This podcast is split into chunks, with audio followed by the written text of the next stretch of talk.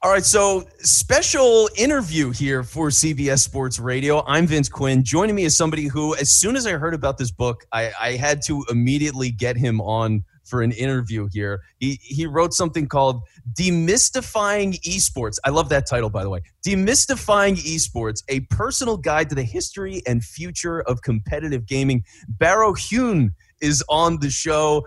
Baro, hello.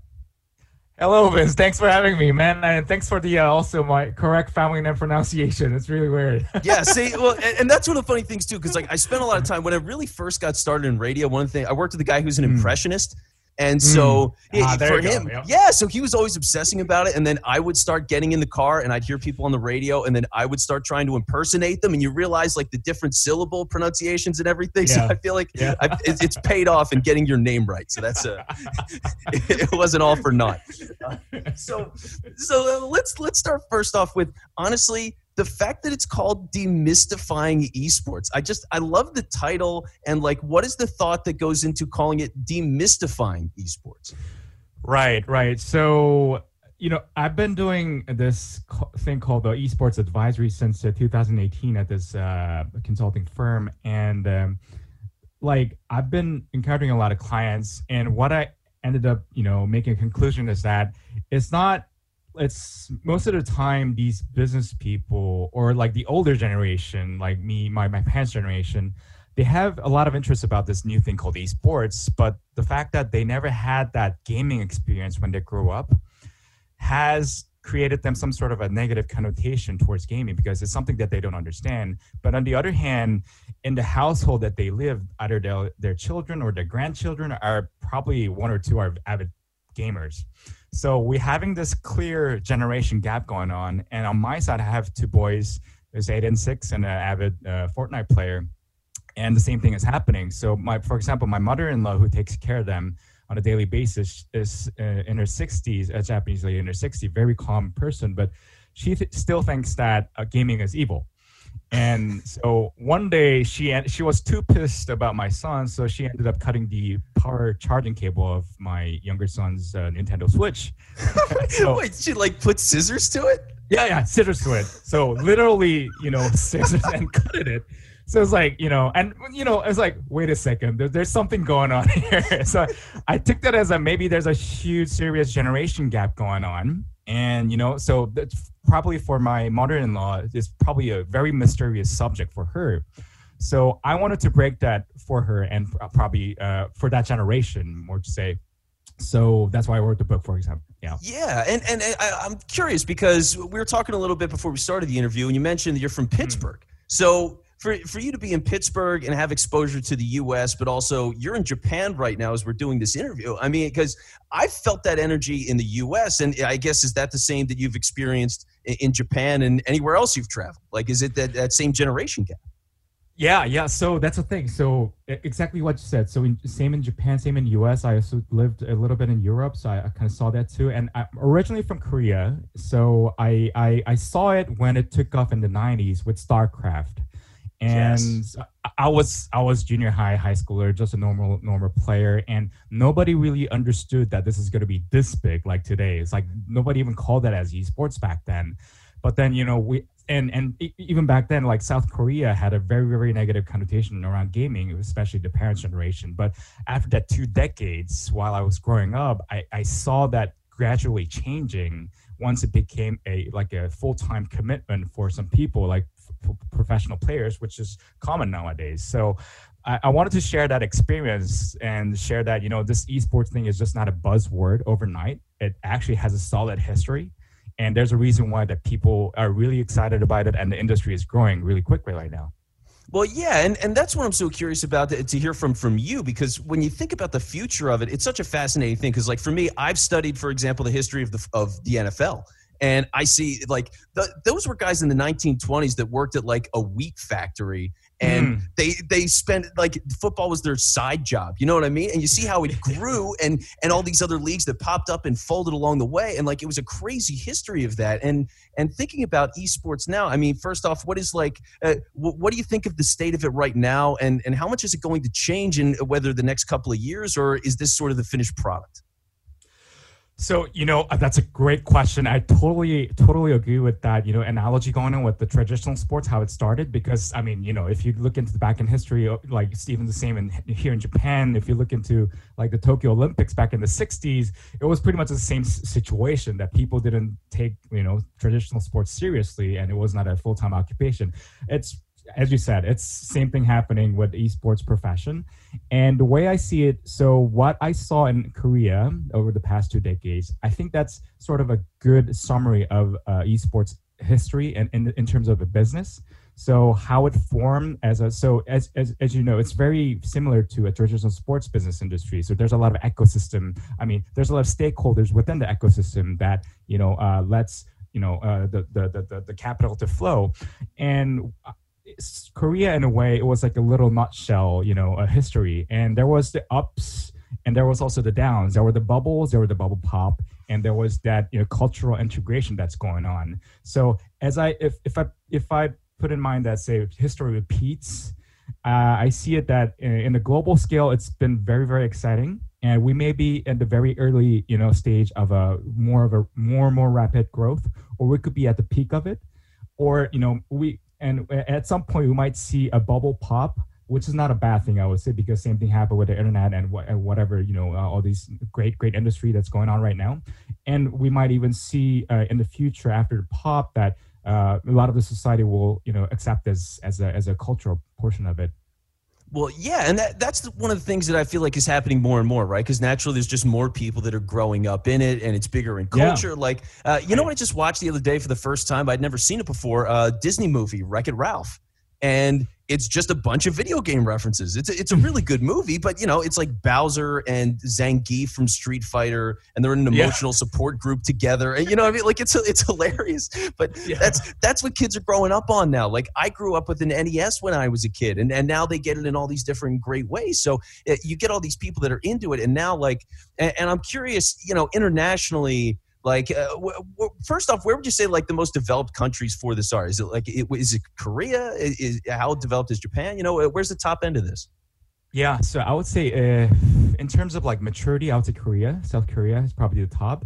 So at the it's where the esports business ecosystem really uh, was formed, and which was in the '90s. So they have uh, like about more than two decades of history going on right now. So a lot of exciting business, a new type of business going on. Uh, it's culturally already in- integrated. For example, while I was working at a, I was uh, working at an automotive in, uh, company in Korea, and at their at their corporate social gathering, esports was official title, right? So along with uh, you have basketball matches, I mean, internal matches, right? Basketball matches, soccer matches, and ping pong matches, and there's StarCraft matches. So it's like, you know, it's like that level, right? So people just, you know, casually play StarCraft with each other, just like playing like basketball with each other. So, so in terms of maturity, I think uh, Korea has probably advanced the most. But in terms of the market size, uh, China uh, or North American market is very, very big. It's the, it's the biggest. Japan, on the other hand, has a big gaming market. On the other hand, esports wise, it's pretty recent. So it's started to take off sometimes around uh, two years ago, 2018. So it's relatively new over here, which gives a lot of business potential, by the way. Mm-hmm. Oh well, yeah. I can. I mean, the business potential is through the roof, and and it's so cool too because you see it on all these small levels, right? Like I see different clans of like seventy people and they've got a Twitch account and they've got a couple of sponsors and a podcast. Like there's just so many people that are making money in all these different ways, small scale, right. big scale. Somebody, I, I, think I was actually talking with a, a, mutual friend of ours that actually caused this interview. His name's Ryan. Shout out to Ryan.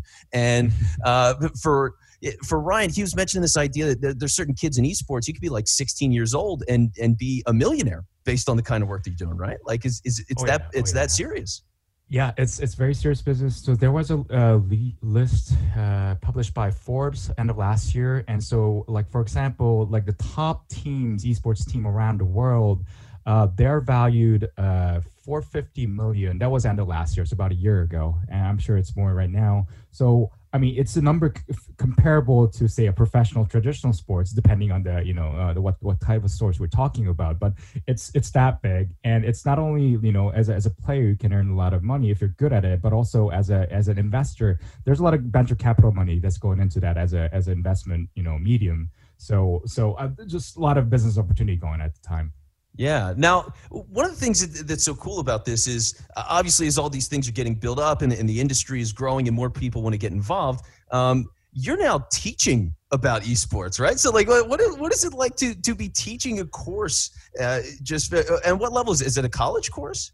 Yeah, it's a college course. Yeah, so I we started teaching from 2018 at a university, at Keio University in Japan, and uh, it was an esports dedicated course. And honestly, when we started out, we didn't know how much well received this is going to be. So we started off small. So we started off as the accredited uh, graduate level course, and we were expecting about 10 people mm, tops. But on the actual first day, there were 20 people, and half of them were undergrad students and we interviewed them one by one, like, why are you here? And they said they have to take it because they've never seen this kind of course before. yeah. So they don't need any credits at all. Okay, right? so that's how it is. And and then so okay, then we got a lot of media exposure, uh, television broadcasting. They came to us and interview and stuff. And the way we uh, organize is that so as doing someone doing an esports uh, uh consulting business, we gave a, a overview to the students and every week we had a guest speaker. So guest speakers who's actually doing a esports business. So it could be a game publisher, it could be an event organizer. So for example, we have Microsoft, we have Alibaba, we have HP, or we have a professional esports team coming every week. So that share their part of the story. And at the end of it, each student group uh, gives them give us a presentation. So basically, throw us a pitch. Like if you are to uh, propose to a hypothetical client on esports business, what would it be? So and you know and we had all the guest speakers all gathered up together and doing a Q&A session. And you know uh, if thing goes well maybe some of the students they think they want to hire them. So it kind of you know kind of relates to the hiring process as well. So that was the first year just to give you a nutshell. But yeah. the second year so we took this forward to a, a undergrad level. And undergrad level so the the maximum capacity was 70 people. The first day uh, 180 people showed up and uh, it, and it was just a blast.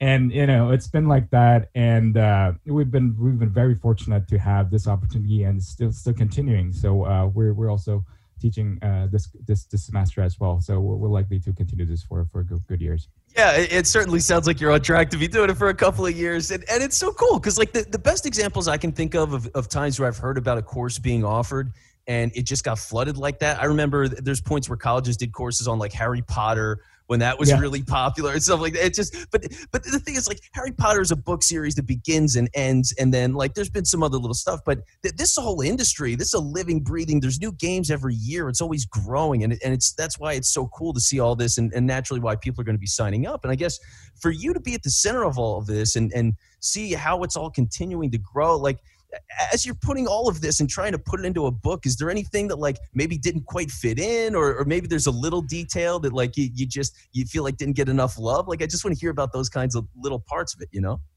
yeah, yeah, Oh, oh, man, that's a really good question. So thanks for bringing it up. So I, I had a dilemma when I first writing this book because I mean I, am a business consultant, so I'm authorized for a business book, business audience. But then then after that epiphany with my uh, mother-in-law, I thought, okay, maybe I should switch to this more of a general public. So that it became it has become more of a general public book, but I, I, had I have that you know appetite to write a, a business book by the way and and, and actually as a, and in the firm we actually release another business book uh, primer on esports business uh, in June with uh, a newspaper, big big name newspaper here in Nikkei, and, but only in Japanese, by the way.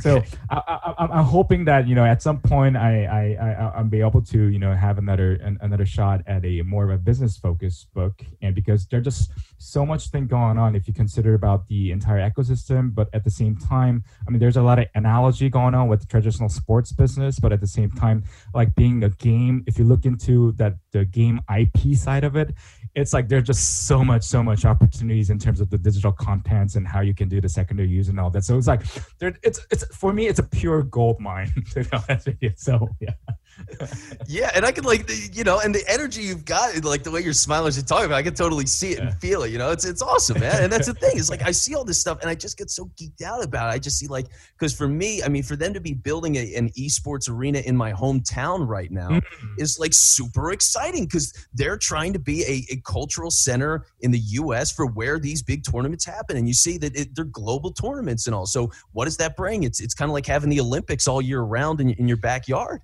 So it's it's just really cool with all of that. Now, and, and here's the other thing. Here's what I'm going to ask because for you, uh, like part of this is, I mean, first off, you grew up with games, right? Like, were you were you playing games a lot as a kid?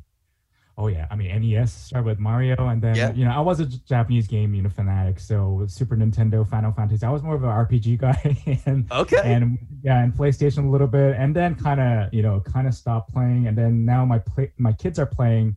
I started to playing together Fortnite, and recently I just played a game called uh, the Ghost of Tsushima, which was fantastic. But I've heard so, so, much about that. Okay, that game is good, man. That game is dope, man. this is it's crazy. I'm gonna have to check that out, man. Yeah, I've had enough yeah. people be like, "Dude, you gotta play." I've just been stuck on Overwatch. Is my problem. I just play Overwatch oh, yeah. all the time. I love that game. Good, man. man. Yeah, yeah, it's great. It's great. It's great. Good. And, and and of course, StarCraft when I was growing up was big. And uh, but I never, I, I, was never good at like you know like in a professional level. It's just like casual. You know, I even among my friends, I was more in the the, the, the worst side than the good side. I was to be honest with you. But yeah, but I'm, I'm totally fine with that, right? yeah, it's it's all about having fun. And, and I guess that's right. that's kind of my question. Is like, what's the game you've had the most fun playing over the years? You know, like what's like if you could just sit down and play one thing right now, what would you play?